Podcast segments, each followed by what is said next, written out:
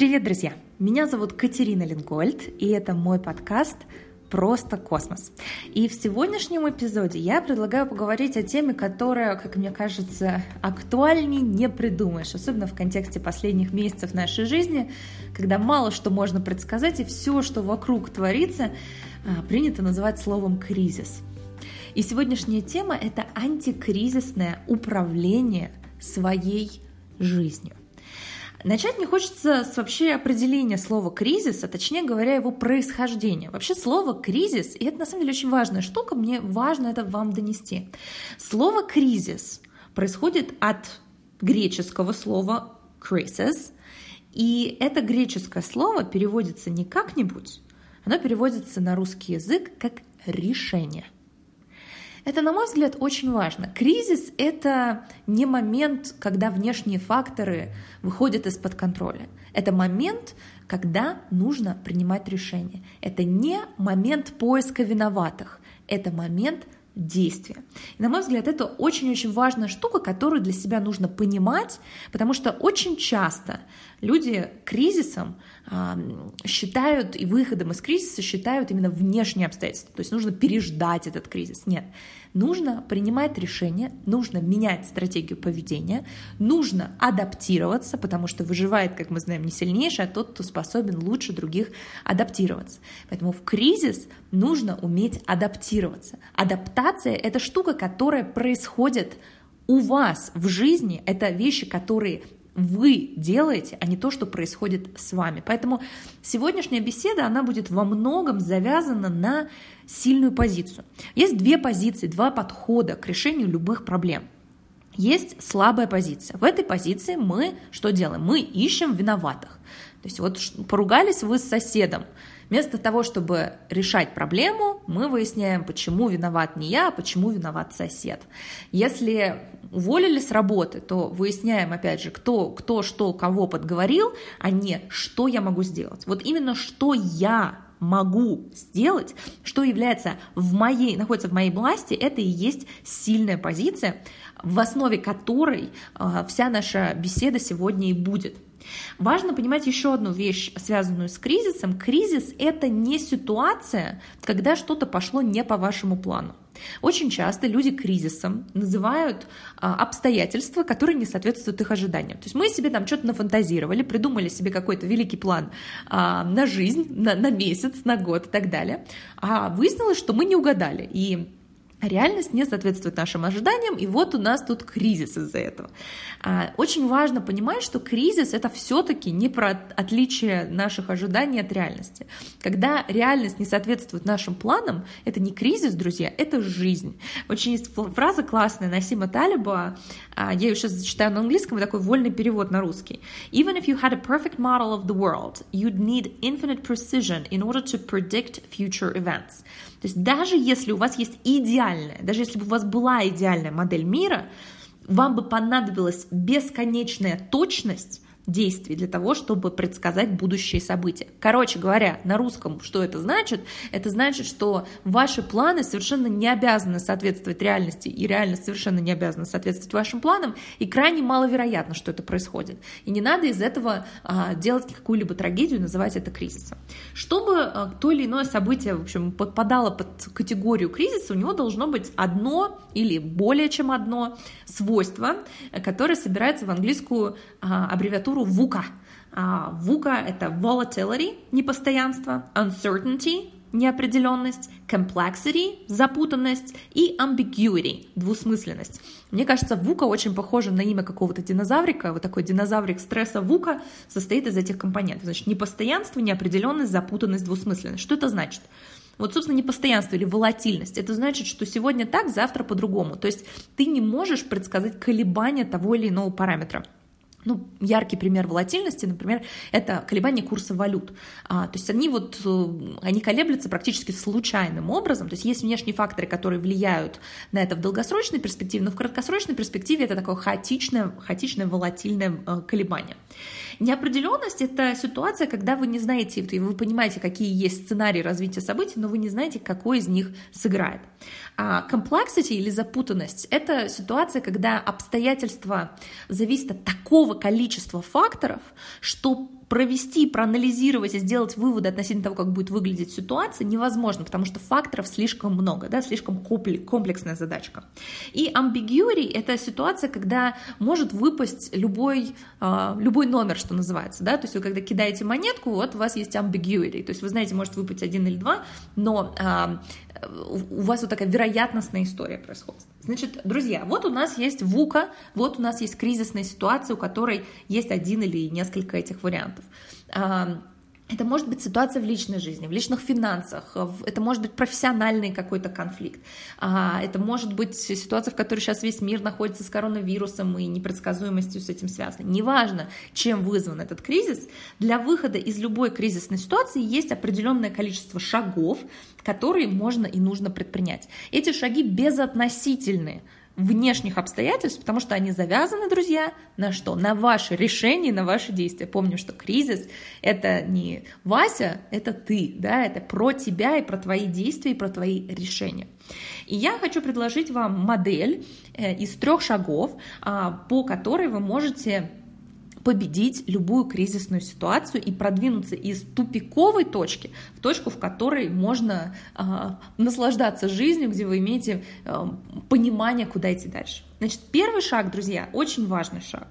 Это первая победа, которую вы должны совершить, столкнувшись с любой кризисной ситуацией, это победа над своим же собственным разумом. Почему это так? Потому что любая сложность, любое непредсказуемое событие вызывает у нашего мозга соответствующую реакцию. Все, что не соответствует нашим ожиданиям, все, что не соответствует норме, вызывает реакцию на уровне подкорковой структуры. Есть у нас такая подкорковая структура, называется амигдала или миндалина. Она находится прямо в глубине мозга, и эта замечательная часть нашего мозга отвечает за безопасность нашу. То есть она активируется очень быстро при столкновении с любой ситуацией, которая отлична от нормальной. Я ее люблю называть вахтершей. Знаете, вот как есть вахтерша в отделе безопасности, которая, если что-то идет не по протоколу, встает на уши и поднимает на уши всех вокруг. Это амигдала. Это штука, которая эволюционно была нам всегда очень нужна, потому что она, собственно, ответственна за вот такую импульсивную реакцию «бей-беги», которая наших предков спасла кучу раз от съедения саблезубыми тиграми. Но в современном мире амигдала часто активируется не тогда, когда нам это нужно. И последствия активированной амигдалы заключаются в том, что она начинает блокировать другие отделы мозга. То есть она забирает, то есть всю власть на себя для того, чтобы спасти нас вот этой тяжелой ситуации.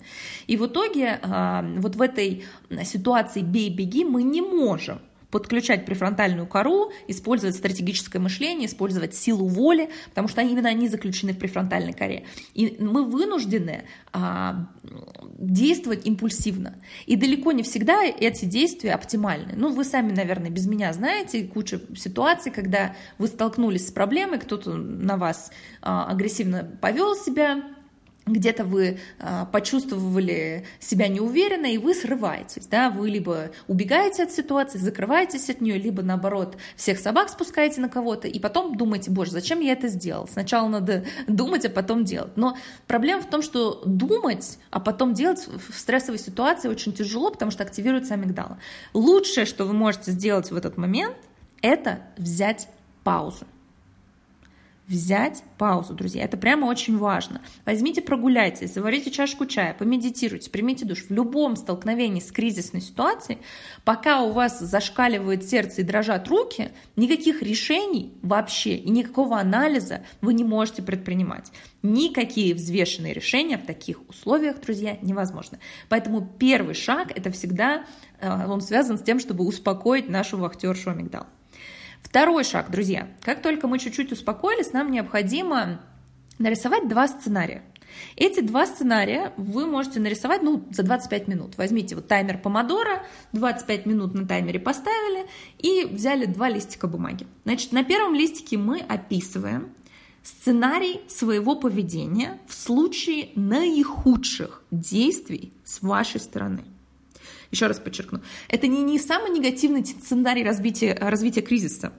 Это сценарий ваших действий. Какие неправильные ваши действия могут быть проведены да, как вы избегаете проблему, вы агрессируете, вы прокрастинируете, да, там, значит, синдром страуса, который засунул голову в песок, то есть какие наихудшие действия вы можете совершить для того, чтобы этот кризис раздулся в таких огромных масштабах, да, то есть, например, у вас есть конфликт с начальником, так, вы его либо будете там избегать, либо вы пойдете, будете топать ногами, устраивать истерики, то есть продумайте для себя, какие наихудшие действия могут быть с вашей стороны, и, как следствие, какие сферы жизни из-за этого пострадают, потому что очень часто наше поведение в кризисной ситуации, оно касается не только вот от конкретной области, на которую кризис повлиял, но еще и влияет на другие сферы нашей жизни. Это вот первый сценарий, который мы рисуем, сценарий наихудших своих действий. Еще раз подчеркну, это про ваши действия, это не про то, что произойдет с внешним миром, да? То есть что я буду делать,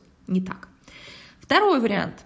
Второй сценарий. Вам нужно нарисовать сценарий своих наилучших действий.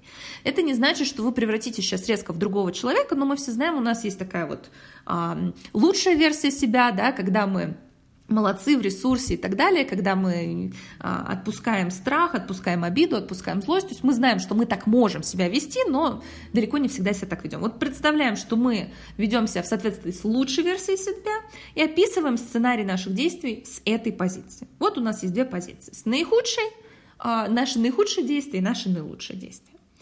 И мы описываем для обоих случаев, какие конкретные действия вы предпринимаете и на какие сферы жизни это повлияет. Причем здесь важно, еще раз, фокусироваться не на внешних условиях, а на ваших конкретных шагах, на вашем конкретном поведении. Вот мы нарисовали эти два сценария за 25 минут, сильно не заморачиваясь, но тем не менее. Значит, далее мы смотрим на эти два сценария и рисуем карту движения к первому сценарию и ко второму. Значит, вот смотрите, вот у вас есть с левой стороны листик бумаги с наихудшим сценарием, с правой стороны листик бумаги с наилучшим сценарием, а вы где-то посередине. Для того, чтобы прийти к вашему наихудшему сценарию, вам нужно провести ряд каких-то шагов, нужно сделать, да, каких-то действий. Какие небольшие повседневные действия приведут вас в наихудшую точку, да? Это же наверняка не одно действие, это вам нужно такую целую кучку таких повседневных маленьких действий, прям по сантиметру, чтобы скатиться вниз. Значит, это первая штука. Вторая штука, какие повседневные такие же микроскопические сантиметровые действия помогут вам пройти направо, пойти к лучшему сценарию. Понимаете, да? Слева худший, справа лучший. Какие ваши микроскопические шаги, из каких ваших пошаговых движений состоит маршрут в каждую сторону. Благодаря этому анализу вы получаете понимание, какие действия ведут куда. Это дает вам осознанность, что когда вы делаете А, вы скатываетесь вниз. Когда вы делаете Б, вы поднимаетесь вверх, вы выходите из этого кризиса. И из этой всей истории вам нужно решить, какой следующий шаг вы делаете. Ну, я так полагаю, что все-таки это будет шаг в правую сторону, вверх, в сторону разрешения этого кризиса.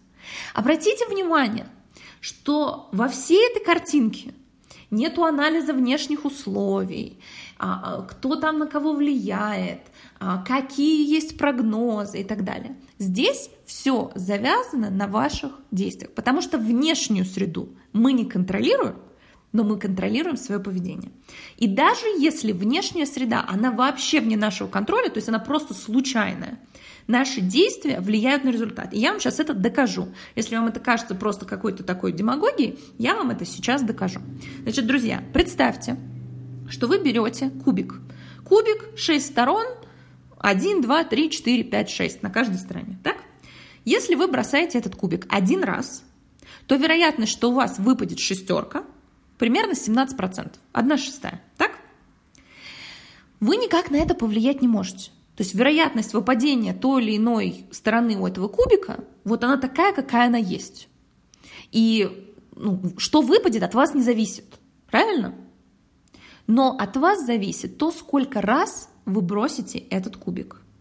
Если вы бросите кубик 60 раз подряд, то вероятность хотя бы один раз выбросить шестерку возрастает до 99%. Она, конечно, не стопроцентная, стопроцентных вещей вообще в жизни не бывает. Это к перфекционистам, на мой взгляд, это абсолютно неадекватная вещь. То есть ваше движение к любой точке, даже маловероятностный, даже любой выход из любой ситуации, он в ваших руках. Даже если вы не контролируете, что выпадет на кубики, вы контролируете свои действия. Это значит, что маловероятный результат возможен, но вам просто нужно увеличить количество попыток. Это значит, что вы можете выйти из любого кризиса. Даже если внешние обстоятельства находятся вне вашего контроля, вы все равно, ваша реакция зависит от вас, и от ваших решений, и от ваших действий. Кризис, друзья, это решение. На мой взгляд, это очень-очень важная штука, и, собственно говоря, сама эта идея увеличения вероятности достижения любого результата называется probabilistic execution, то есть вероятностная реализация, которая показывает, что любое действие возможно, любой результат возможен, если сделать достаточное количество попыток. И такими шагами, полностью взяв контроль и ответственность за происходящее в своей жизни, вы можете разрешить любую конфликтную ситуацию, вы можете создать фундамент для нового карьерного витка, вы можете решить любую проблему, любую. Может быть, дольше это займет, может быть, меньше, но эти шаги в ваших руках. Друзья, давайте просуммируем то, о чем мы сегодня говорили. Мы поговорили с вами о том, что же вообще такое кризис. Мы с вами договорились, что кризис — это не про несоответствие реальности вашим ожиданиям, то вообще жизнь, как нам Нассим Талеб говорит. Нассим Талеб говорит, что касается кризиса самого, кризис с греческого — это решение, поэтому нам необходимо фокусироваться на наших действиях и наших решениях. И слабая позиция «кто виноват» для этого точно не работает. Первый шаг – успокоить вахтершу. Нам нужно, чтобы она не блокировала наше стратегическое мышление и силу воли, поэтому нам нужно взять паузу и не реагировать импульсивно «бей-беги». В моменте столкновения с сложной ситуацией наш мозг не способен на какую-либо конструктивную деятельность и взвешенные решения. Нужна пауза. Примите душ, помедитируйте, выпейте чайку. Второе. Мы рисуем себе два сценария. Левый листик. Наши наихудшие действия. Избегаем проблемы, агрессируем, что мы там можем сделать, чтобы ситуацию усугубить. А второй листик с правой стороны – наши наилучшие действия. Тратим на это 25 минут времени и, опять же, фокусируемся на наших действиях и на том, как это повлияет на различные сферы нашей жизни. И далее прокладываем маршрут, третий шаг, прокладываем маршрут в левую сторону и в правую сторону. Да? Левая сторона – это как мы скатываемся вниз к этой кризисной обстановке, заводим себя в тупик. Правая сторона – это выход из этого кризиса, рост, развитие и так далее. Какие небольшие повседневные действия ведут вас в одну сторону по сантиметру в день, и какие действия ведут вас по сантиметру вверх, правильно? И продумываем, какой следующий шаг делаем сегодня. И помним, что любой результат находится в ваших руках, если вы достаточное количество раз бросите кубик. Вот на этой ноте, друзья, я закончу наш сегодняшний подкаст. Я очень надеюсь, что вы извлекли для себя что-то интересное. Мне будет очень любопытно узнать ваши мысли, узнать ваши комментарии. Вы можете это сделать в моем телеграм-канале. Если вы этот подкаст слушаете не в телеграм-канале, вы можете его найти. Катерина Ленгольд, слитно. И там мы ведем дискуссии. Я также делюсь какими-то полезными инсайтами в течение недели, помимо вот этих вот основных подкастов. Так что я очень надеюсь, что вы к нему присоединитесь. И финальное, о чем я хочу сказать, у меня есть хорошая новость. Моя книга Agile Life наконец-таки выходит в бумажной версии, и мне удалось добыть для своей аудитории купон на предзаказ бумажной версии. Я этот купон выложу также у себя в телеграм-канале. На мой взгляд, это гораздо более глубокая, гораздо более интересная и полезная книжка, чем моя первая. А первую Forbes называл «Бизнес-книга года». Мне очень бы хотелось, чтобы каждый из вас, кто меня слушает, ее прочитал, потому что очень многие концепции в ней я объясняю. Вот в частности, про вахтершу, амигдалу и префронтальную кору. Я всю корпорацию мозг разбираю в этой книге. В ноябре выходит бумажная версия книги, есть электронная версия, тоже дам ссылку. Мне хочется, чтобы у вас были самые лучшие условия, как у моей аудитории, для того, чтобы эту бумажную версию заполучить. Вот, на этой ноте прощаюсь с вами, друзья. Я надеюсь, что у вас будет замечательная неделя, и я планирую вернуть традицию с большими вот такими вот подкастами раз в неделю. Я постараюсь находить на это время регулярно, чтобы раз в неделю давать вам новую тему вот с такими вот практическими рекомендациями. Я вас обнимаю, мои космонавты. До связи.